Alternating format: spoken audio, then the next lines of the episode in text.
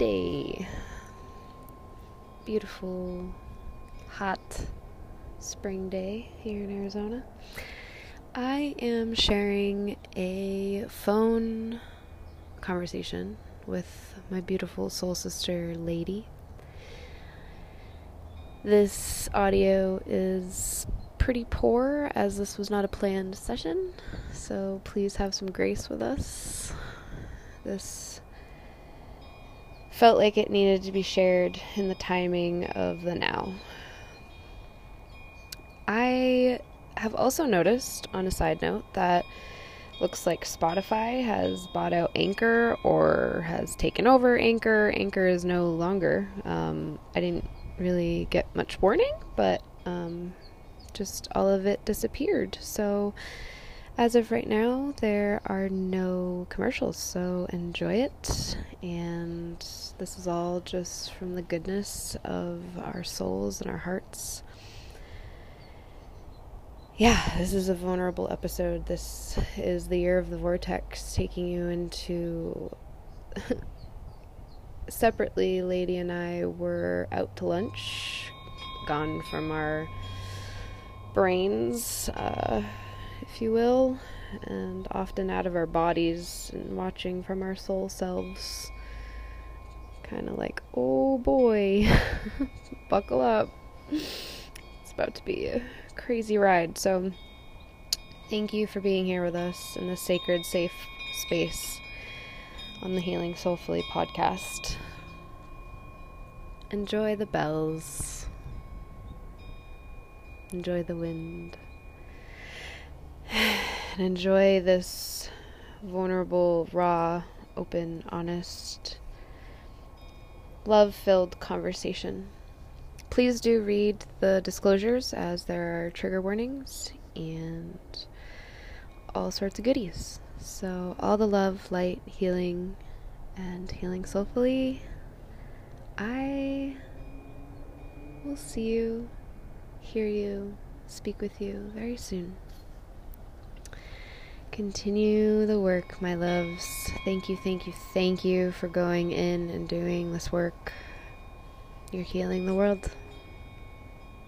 Feeling this like chaos energy and like that, like what I interpreted it as butterflies, I think turned into this. And, and the butterflies from high school started morphing into these little, like, purple monsters within me that like held trauma and were trauma responses and it's just like chaos and stress and confusion and no memory and in a not right memory or whatever like it so i feel like all this work that I've done, going to Mexico with you guys, being in a safe environment to heal and do this work, and to open up with Raven and open my womb space and treat my body as the sacred temple, to deliberately turn down an opportunity to lay with somebody. Um, like all these things all like it's all making so much sense for this return to New Hampshire. I feel I'm returning Nairi grounded. Seriously, like the only thing I'm missing is Erica's like warrior clothing. I'm just like I want to like walk in and be like, I'm here, and I want like my machete. Like I see having a machete in my van and I want my little fucking dagger with my thigh strap that I've like always envisioned. I just see my whole sleeve appearing and my chest tattoo and my oh it's just all coming together and I love myself and I love this person and I love this expression and I love how I'm just tasting every moment that I fucking can and look at when you do the work and you surrender and you accept the highest path. Look at what, what manifested! A fucking van! I got a motherfucking van, bruh! oh my god. Yeah, oh. oh. What?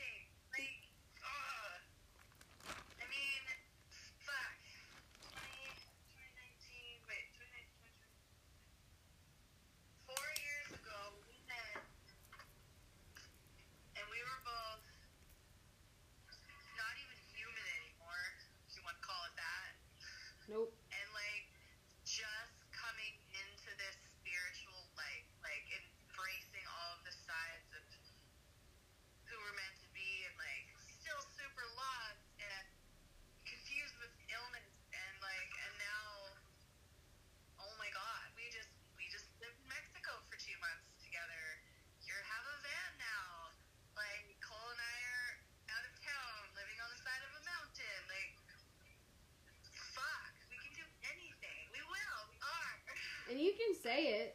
died. We had to fucking die. I remember the exact fucking moment I watched my soul leave my body. I was in the desert in Tecopa, California. Yeah. Oh, fuck. Crazy thing. Like, like, I don't know. We are still here, but we're more than here. we're, uh, we're, yeah. We've done a lot of trailblazing, a lot of suffering in the silence, in the darkest depths of the shadows, and the. We. I say this, and I think every time I have more of an appreciation for saying it. I was so devoted in the Western allopathic medical community. I was so deeply immersed. I was trained, trained six six plus years training, uh, deeply immersed. I mean, cadaver labs, sitting in on surgeries. I mean, working as an acute care occupational therapist in ICU units with patients hooked up to ventilators, mobilizing them in the unit in the bed or whatever, like what have you. I was in it. Those were my colleagues. Those were some of maybe even heroes for me, and I didn't even notice.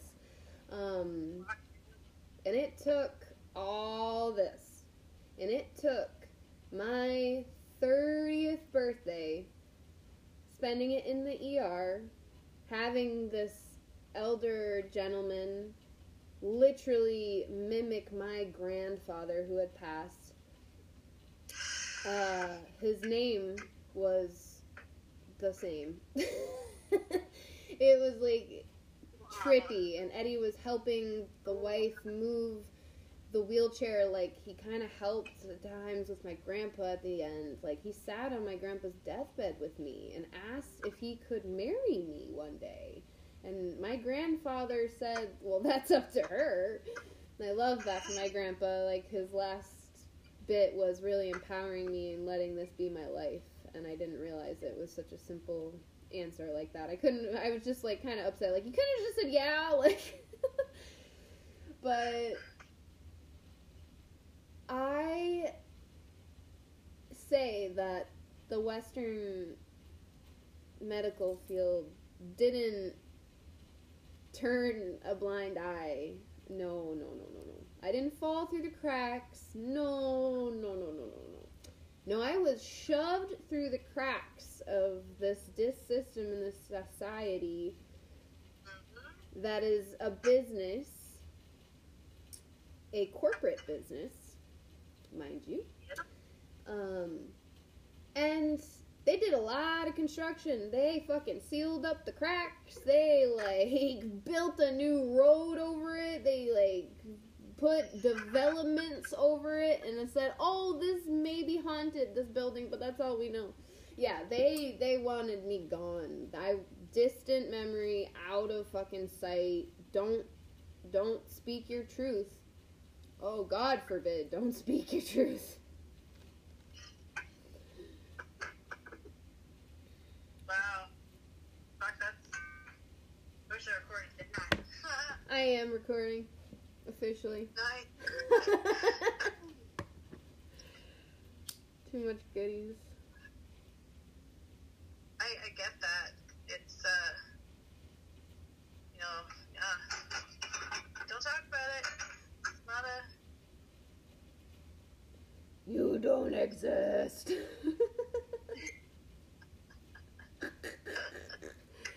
I love that you like.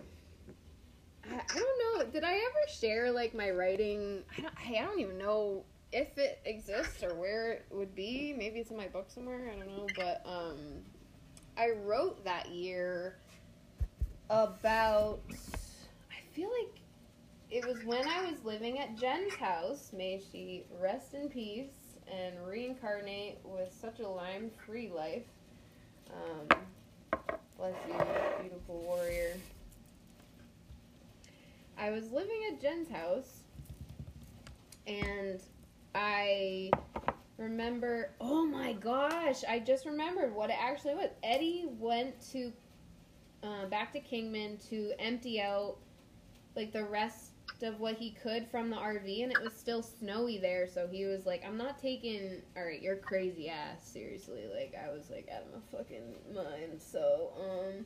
He was like, I'm not taking you there. I have to babysit you. You're gonna get lost in the desert, pass out. I have to go hop on the four wheeler and find you because that has happened. I've had like seizures out in the desert and passed out in the desert, and people don't know where I am, and or in the snow or whatever.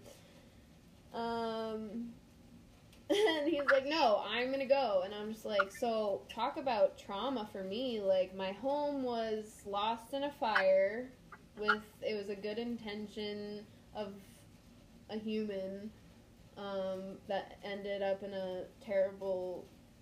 Well, you know what? I've realized that my first home, our first home, that RV, leaving it on that property was kind of like a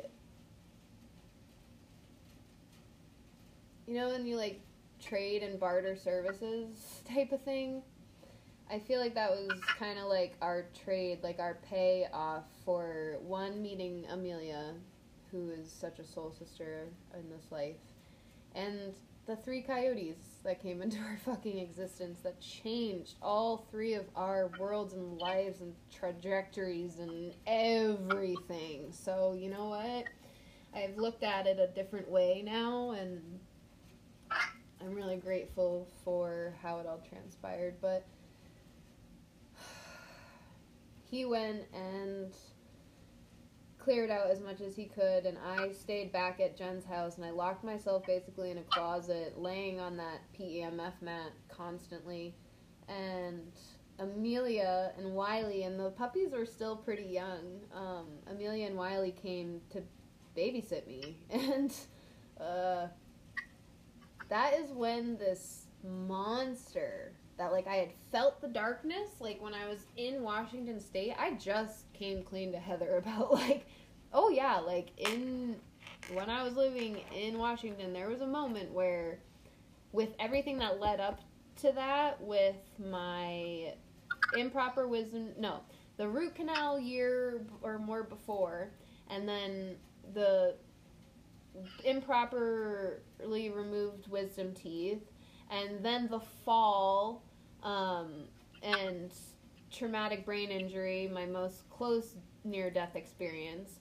Um, so all this, like, it, it basically with that fall, like, I feel like my blood brain barrier became really permeable, and all those infections that were just housing and creating and, you know, harboring in my jaw and teeth.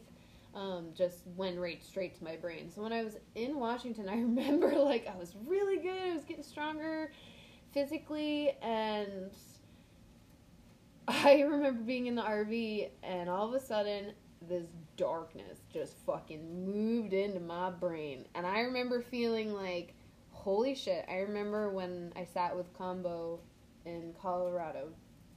I felt like this darkness came out of me, looked at me from like above, but then like came back inside of me and then was fucking chasing me ever since. So I um, felt that kind of darkness like sink, but only into my brain. And I remember crying for three hours straight. And I had this vivid memory of Heather coming over because we were living two houses away. And she just sat on the ground. I think Eddie must have called her. And she just sat on the ground with me and held me and just kept saying how proud of me she was and how I was doing this work. I had never heard anyone say that to me in those depths and like that fucking vulnerable and broken feeling. Like, so I remember that was like the longest I had ever cried was like three hours. I was like, damn, it was such a long time. but then it just kept getting worse and worse, and then it turned into six hours, and it turned into nine hours, and it turned into three fucking days, and it turned into six fucking days, and it was turned into screaming every day, and then it was turning into every day Eddie was worried that the cops were going to be called on him, basically, because you show up, and there's a white woman in distress with a Latino boyfriend. It doesn't look good ever Yeah. when he's my absolute hero and savior and protector and if you separated him from me i was really terrified and i definitely would have ended up on the psych unit and i definitely wouldn't be here today Mhm. guaranteed guaranteed Yep. You're uh, wrong. Unfortunately, everything said. Fuck. Well, you had to do the work. doing the work Do the work. work That's like. That's the type of shit, excuse me, you hear about and watch in fucking horror movies, man. in what movies Horror movies. oh shit yo Like, the year of the vortex yeah yeah. oh absolutely Like, I I can't believe sometimes that we endured so much around the same time. yeah really trippy And like we both got out of it and were able to share about it today. You know, like Ooh, it was close yeah, I fuck. I think about a lot of scenarios too where I'm like, um yeah, like if I didn't make it down that hill or that yeah, windy ass road at 110, 120 kilometers an hour in the pouring rain when I was screaming and fucking oh honking the horn like it was the end of the world and I somehow made it home. And I don't you know, like I remember talking about that with one of my healers when I started doing trauma work around that year. I'm like, so there's this one time where I like down this mountain and I don't know how the fuck I made it home. Like I even because one of the things I want to tell you this during that year for me was I kept telling my mom and she thought I was Cinderella. I kept feeling like I was locked in this dungeon, like cleaning, cleaning. It was even though it was my own house. Um. Anyway, and a part of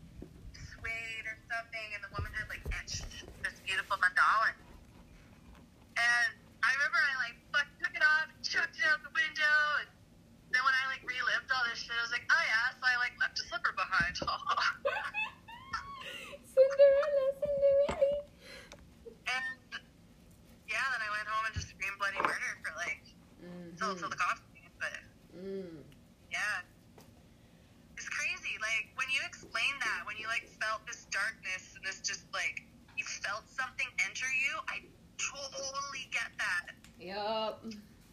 my 28th birthday, when it first happened, I like woke up and was like, ooh, and I felt like, like I felt like my brain was wandering around, but my body was completely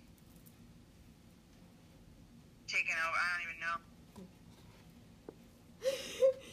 I was like, have this vivid memory as you're describing like the mountain, how fast you're going.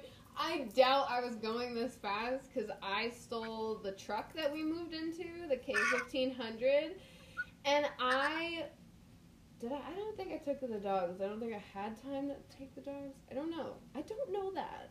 I don't. I think Eddie had the dogs. Eddie had the dogs, which is probably why I was freaking out a lot. Because the dogs at that point were really grounding to me, um, even though it really wasn't a healthy relationship because I was not stable and I did some whew, hard things. But um, I ran out of the freaking house or whatever. I remember, like ran for me or whatever, hobbled or whatever I did. Maybe I did run. it's very likely. You did run. I probably ran. And You Forrest Gump the shit out of that. yes, queen. And then I accidentally, Eddie's brother ran after me and was trying to stop me, and I closed his hand in the door. And I remember, like, keeping the door closed and probably confident I locked it. And I, like, kind of looked at him. I don't know if I asked him if he was okay, but I, or I saw that he was okay. Like, he kind of, like, indicated he was okay, and I just fucking took off in the truck. I had no idea the tailgate was completely open. There was still shit all in the back from when we lived in it. Like, I ended up in. Talk about a coun- country girl going back to her roots. I ended up on like the side trail up in the like where the power lines go, and you like have to get up into a little trail, and like Eddie went up there with the he found me in the bug and the he came up with the beetle and the two dogs were in the back and his niece was in the passenger side. So vivid now that i remember this. I remember like crying and pacing and like hitting things with like this stick that i found. And like i remember like analyzing different leaves and like just being so confused and being like, what am I doing here? But this is kind of cool, and uh, what is happening? I'm mad. Why am I mad? I'm so rageful. Like, and he got there, and I remember being so pissed. He, he was just really, really burnt out at this point. You know, five years in, completely full time caring for me and saving my life almost on a daily basis at this point. I mean, I was like cutting my thighs so deep that I realized the other day actually that my left leg is so much more thicker scars because I uh, stopped cutting the right side as much because I couldn't feel my right leg as much and I wanted to feel it. So I, he got there and he was like, Are you fucking stupid? You fucking crazy? Like, and I just remember being like, Yeah. Yeah. mm-hmm. Yeah. Yeah, I kinda am. I believe there's a problem. Yeah, there's something wrong. The thing is, is at that point, we did know. I was holding on for that fucking appointment for Dr. Wall because when we moved into the truck, our first trip was up to Utah for Mama Tina donated us that testing appointment, that three and a half, four hour day. She Really? gifted that to us so that we could go up there and we made it happen. And it was a snowstorm on the way back. We chased out of a snowstorm in the truck with four animals. Like it was crazy. But i knew because of that i needed major surgery. I didn't know why really. I didn't understand all of it but i knew. And he couldn't get me in until june fucking 1st and i remember that was like months away And Mama Tina was just like, hold on, baby. Like, hold on. When I would get, I got lost in the woods one night, and I knew, like, if I went back, I was going to the psych unit. Like, someone was going to bring me. And so. I'm so glad you didn't go there, Ash. God, I just called you Ash. Because I went right back to that year. Exactly.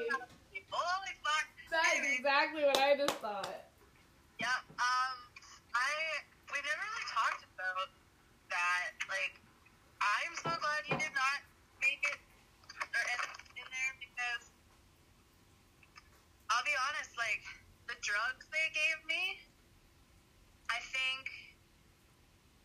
definitely would have killed me long term and fucked me up mentally even more while I was there. If I didn't tongue them the second time and managed to hide that I was taking them from the nurse, um, I don't know if I would have made it out that time, Yeah. the second time. Absolutely. We know that in our core. Yeah. Like, And like, I don't know if you were there. Who, I don't know.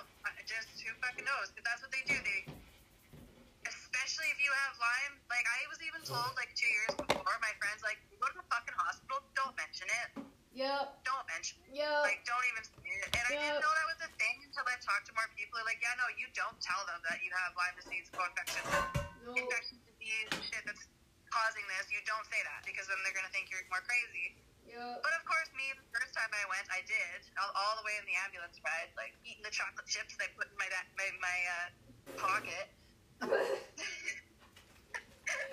uh, but no, you- you go there. You don't go to those places to get better. Those places are designed to keep you fucked up, sick, and coming back. Either coming back there or going back to your doctor for more drugs. It's uh, Yep. unfortunate truth and reality of our fucking system. Yeah, I. You received, if you're comfortable saying, a bipolar diagnosis. Was that it, or Bipolar 1 disorder, whatever the fuck that means. 1 and 2. I don't know what the difference is. yeah, access one? Yeah.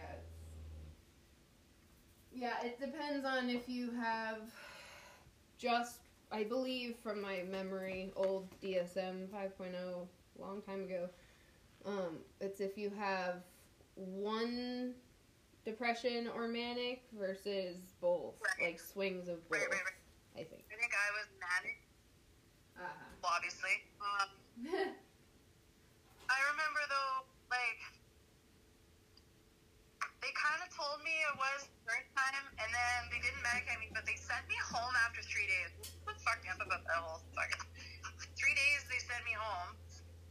Not met, and I wasn't medicated, and I went home, and I was good for a while, but I wasn't, like, totally there still. I wasn't, like, at the next phase, if you will, of, of all this, but I was still, like, totally out, out to fucking lunch. Like, I was moving shit around in my room a lot, like, reorganizing in a really fucking weird way, like, as if I was packing my shit because I knew I was going somewhere. but, like, I put all of my most valuable things and anything that in my brain, I'm like, if the world ends tomorrow, everyone's gonna need to read these books. And I'm like, putting all this shit, this chest in my room.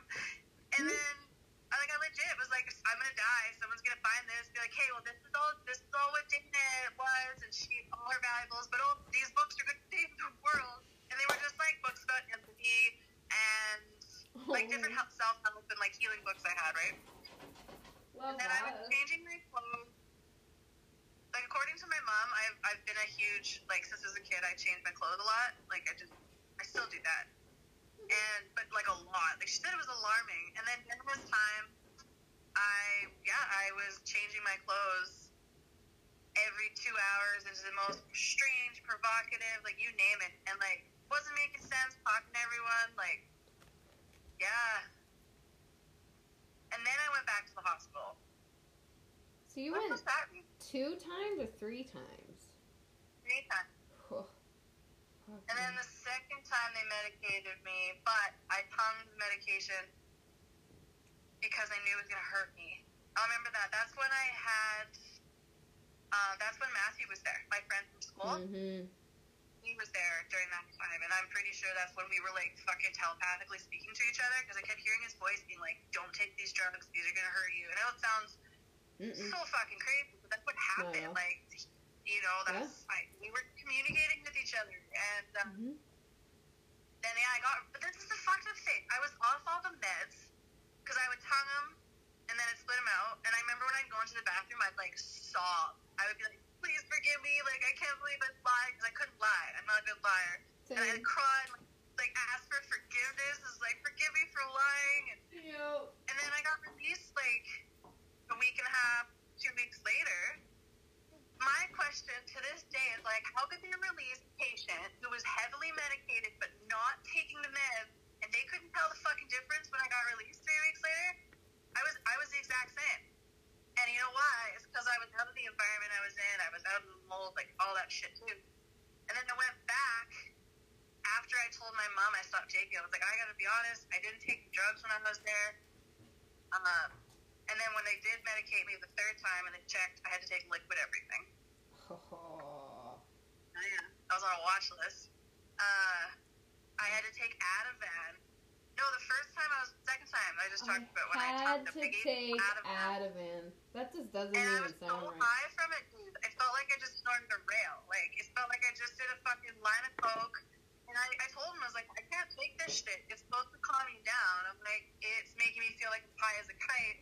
And that's when the voices, I guess you could say, of my, like, guides were like, do not take these drugs or you're not going to get out of here. Seriously, I don't think I realized until I kind of watched it go down in some Lyme Warriors um, how much, especially psychiatric medications, but really a lot of big pharma meds uh, feed the infections. They just, these bugs love that shit for whatever reason.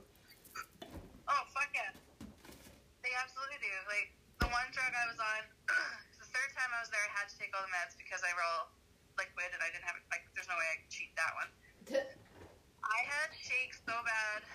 I had a nurse, I told you about this woman. I had a psych nurse. She was my second nurse when I was out. She was amazing. We sat down once. I told her my story. I told her everything because I felt really connected to her right away. I was like, you know, she's wearing crystals around her neck. She's throwing F bombs around. I'm like, okay, this woman, she's she's only like in her 50s. I was like, this woman's been there, done that, and she's also has 30 something years of um, nursing under her belt, psych nursing. Wow. So I told her though, I said the word spiritual, or I said spiritual emergency, and she goes, "What? Like, what do you mean?" I was like, "I don't believe I'm bipolar. I don't believe what I went through was whatever." I said, "I went through spiritual emergency, which from my research shows, a lot of people go through them, and it's it's looked at as a mental breakdown." Mm. I said, because I went through this, I died, I remember everything. I was like, you're not supposed to remember mania. I was like, I remember every detail. I could recite it to you right now. Mm-hmm. Anyway, and she held my hand. She goes, you're not bipolar, sweetie. I'm going to work with you. So she actually had to drop me as a client, cause, and she ended up becoming my spiritual healer. And I did my first um, breathwork sessions with her, released like tons of trauma, and like did three of them with her. Anyway, Earth Angel. um, that. Oh yeah, she, she totally is. Um, oh yeah, but uh, I was on, I was on a drug called. It's a common medication given to people with bipolar. It's not lithium, but it does the same thing, except for lithium makes you like robot-like. Is it It's actually Seroquel? used for seizures. Is it Seroquel? No, I did take Seroquel though Mm. at one point. I forget what it's called. Yeah. Oh, valproic acid. Oh. There's two names for it. Valproic acid. Anyway, I I was on such a high dose. The one time I went to meet her for coffee, I was like shaking so hard. I couldn't hold things. I was like this. I told her, I was like, I'm sweating like crazy at night. I have crippling anxiety, which I've never felt before. Like, I never felt anxiety in my life like that until I was on these drugs. I was super fucking depressed. I put on 30 pounds, which at that time was good because I was like 90 pounds, but Still was not. quite, It's like, not good weight. um, It's like the no. yeah. It's not um, healthy weight.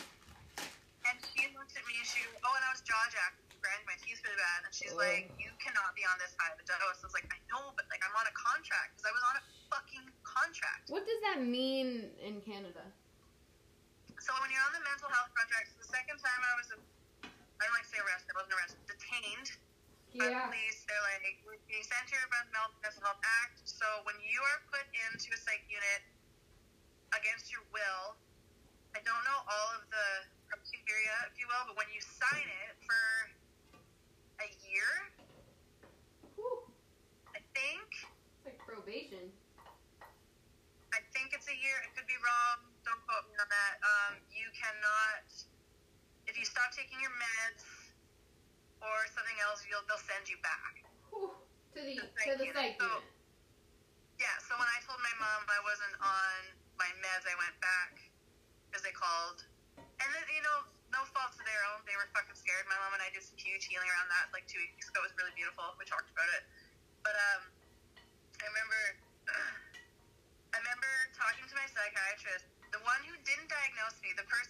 misdiagnosed. The guy who did, oh, he would ask me the same three fucking questions every time I'd go see him. Like, do you have any racing thoughts? um, are you suicidal? Uh, and I'm like, well, I wanted to say to him, like, I'm in a fucking psych unit that reminds me of a horror movie, and I'm being drugged against my will, and I just lost my mind because this, this, this, this, this.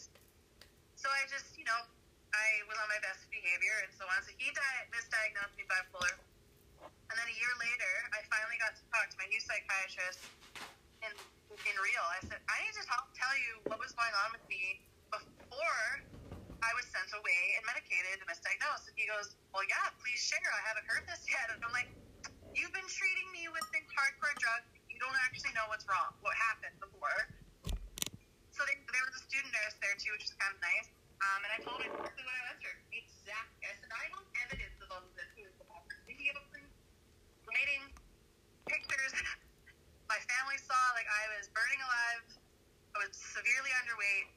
So on and so forth. I, I was told I've been living with chronic viral and bacterial infections, so on. And he just, his eyes lit right up. And I, I wanted to say in that moment, so you're to take out these meds, right? Like, and, um, yeah, no, I, I was on them for another like few months, and then I told Cole when Cole and I got together, I'm not doing this to myself anymore. I'm not hurting my body, my gut, my brain. I'm not hurting my soul and saying you're fucking crazy. You need to take these pills. So that's what it felt like I was being told by everyone. Like I had parents, friends be like, like sit down with me and be like, you know, Dana, that you have to take these forever. And I'm like, excuse me? But it's because no one knew anything about infectious disease. No No. one, no one knows. no one knows. so yeah, I finally went off them around time Then I had that like another week of um, Vortex, and then uh, I said to my doctor after I told Cole, I was like, I'm not doing this anymore. I'm not taking these pills. Like it's fucking with me. Every time I reach for them, I feel like crippling anxiety and trauma come up. Like because I was being forced to take that shit. I didn't like it. And I went off them, and I'm well, like, almost three years later. I'm, you know, doing pretty all right. Yeah, I would say. Now, how far out are you from your mouth surgery with uh, from Utah? Oh shit! I'm gonna look that up. I think just a month last week, right? Let's see. Um, And- March. March, wasn't it? Yeah. Yeah, March. Uh, 21st. Anyway, it was over a month ago now, but Wow.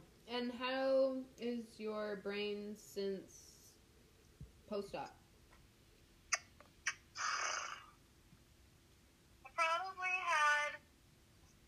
So you know, you lived with me for two months. I Lyme rage is huge. I went through that a lot. I'd go through like from zero to 100 irritability, want to throw things, break things. Yep. hurt everyone in my path. Um, depression, anxiety, total outside of reality. Everyone can read my thoughts. I'm losing it. Um, I've had one moment of rage, and that was totally based on a whole bunch of other shit. It wasn't the usual like pop up out of nowhere. It was just uh, I was bottled up, just like my healer the other day. He's like, "You're so bottled up right now, girl. You need to go smash some shit." I'm like, "Yeah, I do." um.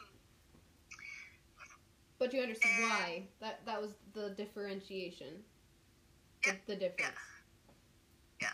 And then um, I'd say I haven't had anything else. I've had a few days of anxiety. That was around that session I just did that I told you about. Um, justifiable, I think. I feel like my eyes aren't cloudy. I feel like I can actually think. Wow. Um, I can pay attention to things better and concentrate better. Yep. I sleep better. Um, I don't have pain in my neck and my shoulders anymore because of the frenectomy I had, because of the tongue release. Yep. Um, my like I walk better, dude. Like I don't have any swelling What? or pain in my knees anymore. Nope, my knees. I can walk around. I can stand up for like two minutes, five minutes, and my knees don't swell. There's no pain. I don't Miss Lady. I see you. Yeah. Um, and question: Does bipolar linger on your medical record? I don't think so, um, because my general practitioner did not diagnose me as that. He never prescribed me any of my drugs, and it didn't say that. Like, no one mentioned it in Mexico. Dr. Wall, I don't think he had my medical chart. Like, I'd have to ask, but I don't think so. So- like, my, my GP put Lyme as a diagnosis last year. Wow.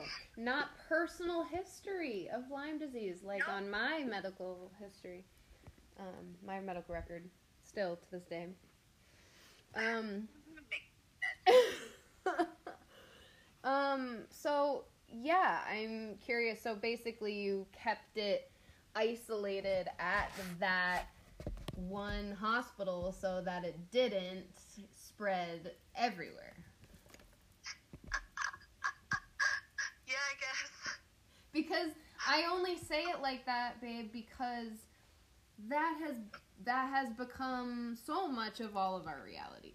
Like Oh, just Oh, for sure. recently, you know, my poor roommate falling and, you know, she had a compression fracture. And you know, I've been going back and forth with struggling like, wow, was did I get my did I let my trauma of the medical community get in the way of pr- the proper treatment for my friend? Because um, but there were so many factors. We went back and forth about all the pros and cons of going into the ER. Like I really was willing to bring her or call an ambulance or whatever we needed to do if that's what she really felt like. Um, I did have her very medically stable here. Um, the first night was scary, but you know, I know the reality of what happens. I've spent so much time in the hospital now, and you know, Lynn, my friend, really hasn't, and um, to and I, I guess part of me would really like to keep it that way for her, like, but there were so many factors and then like you know she she goes to the pain clinic and they won't even take the imaging that the chiropractor t- took. Like they just have no respect it's just i mean it's just so it, it's kind i only said it in those words to get really clear because that is a skill. That's a tool that we've all had to utilize in this lyme journey. And there's no shame in it. And there's no um, guilt in it because we're doing what we need to do to survive. We don't say the fucking L word when we go into the hospital. Like you avoid it as much as fucking possible.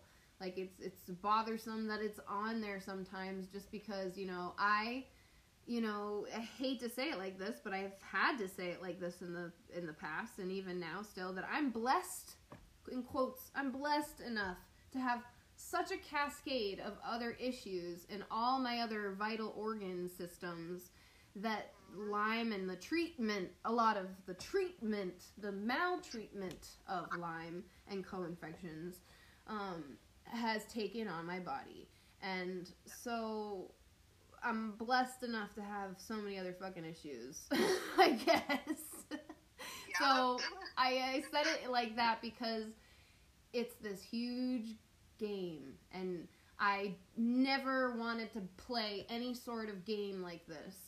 But you know what? We're so fucking in it, and if you're not playing it, you're dead in it. And we know many, many people that have not made it, and we know the leading cause of death um, in our community is suicide. So uh, I just feel Yeah. so called to open up our year of the vortex and let everyone in.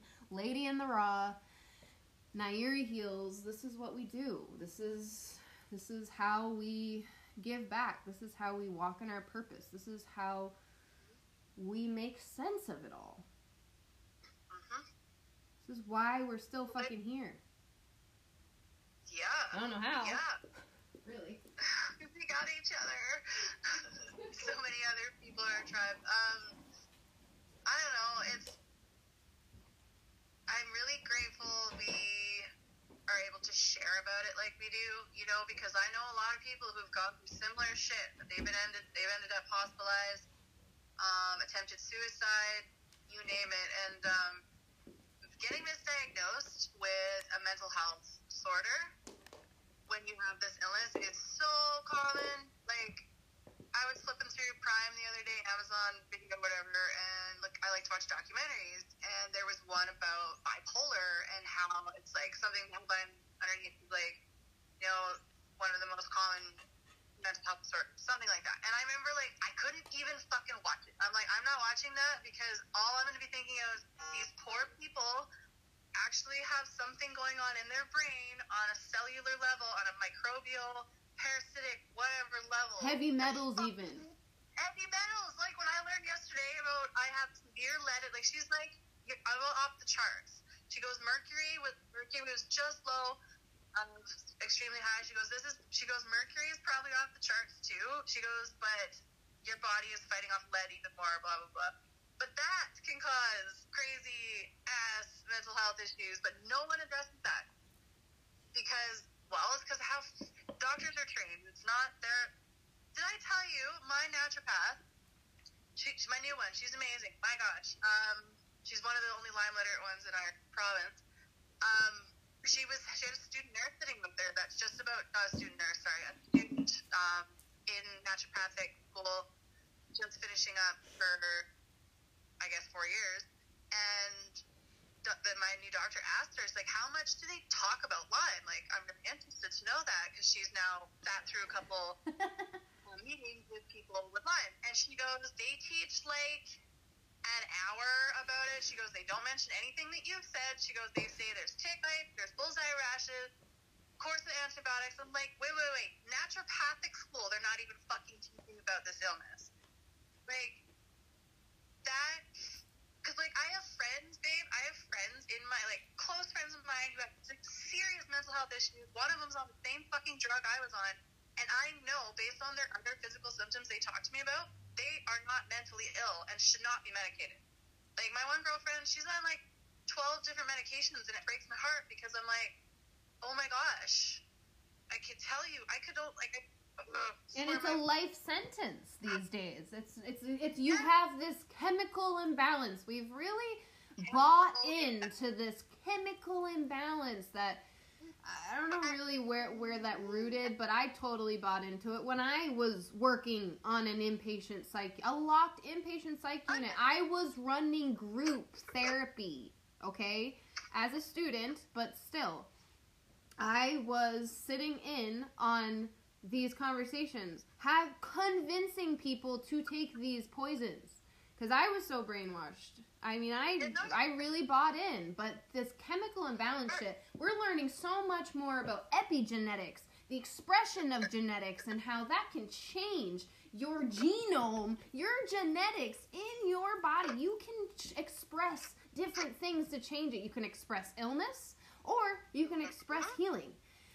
So, and we're learning about learn neuroplasticity, and we're learning. We only know. We say we're practicing medicine for a reason. They're practicing. We're practicing. We're the guinea pigs. I have had holes cut it open on me. Trauma. You can't even like begin to scratch the surface in today's conversation. Like, but I'm so grateful that we're bringing it back to this brain because this brain is what took us off the radar completely and away from all of our people and our support and our tribe and our unit and our you know what we're advocating for. We went silent and uh, we're coming we're reemerging as lady and nairi and it's very nice to meet you all and it's very nice to welcome everyone into our own true soul selves.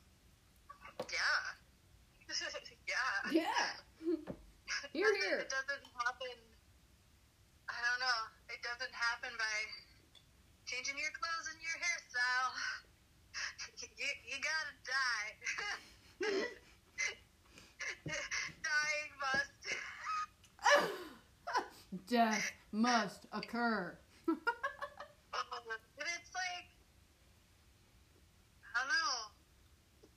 Hey, having your soul leave your body is pretty fucking terrifying. I'm not gonna lie. It's not. It's not easy work, man. This is. This is what I say. This is the work that nobody else wants to fucking do, man. It's what we do on a daily.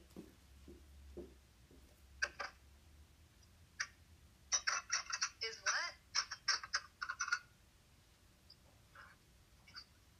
What you say? We do it on the daily. Oh, goddess. What?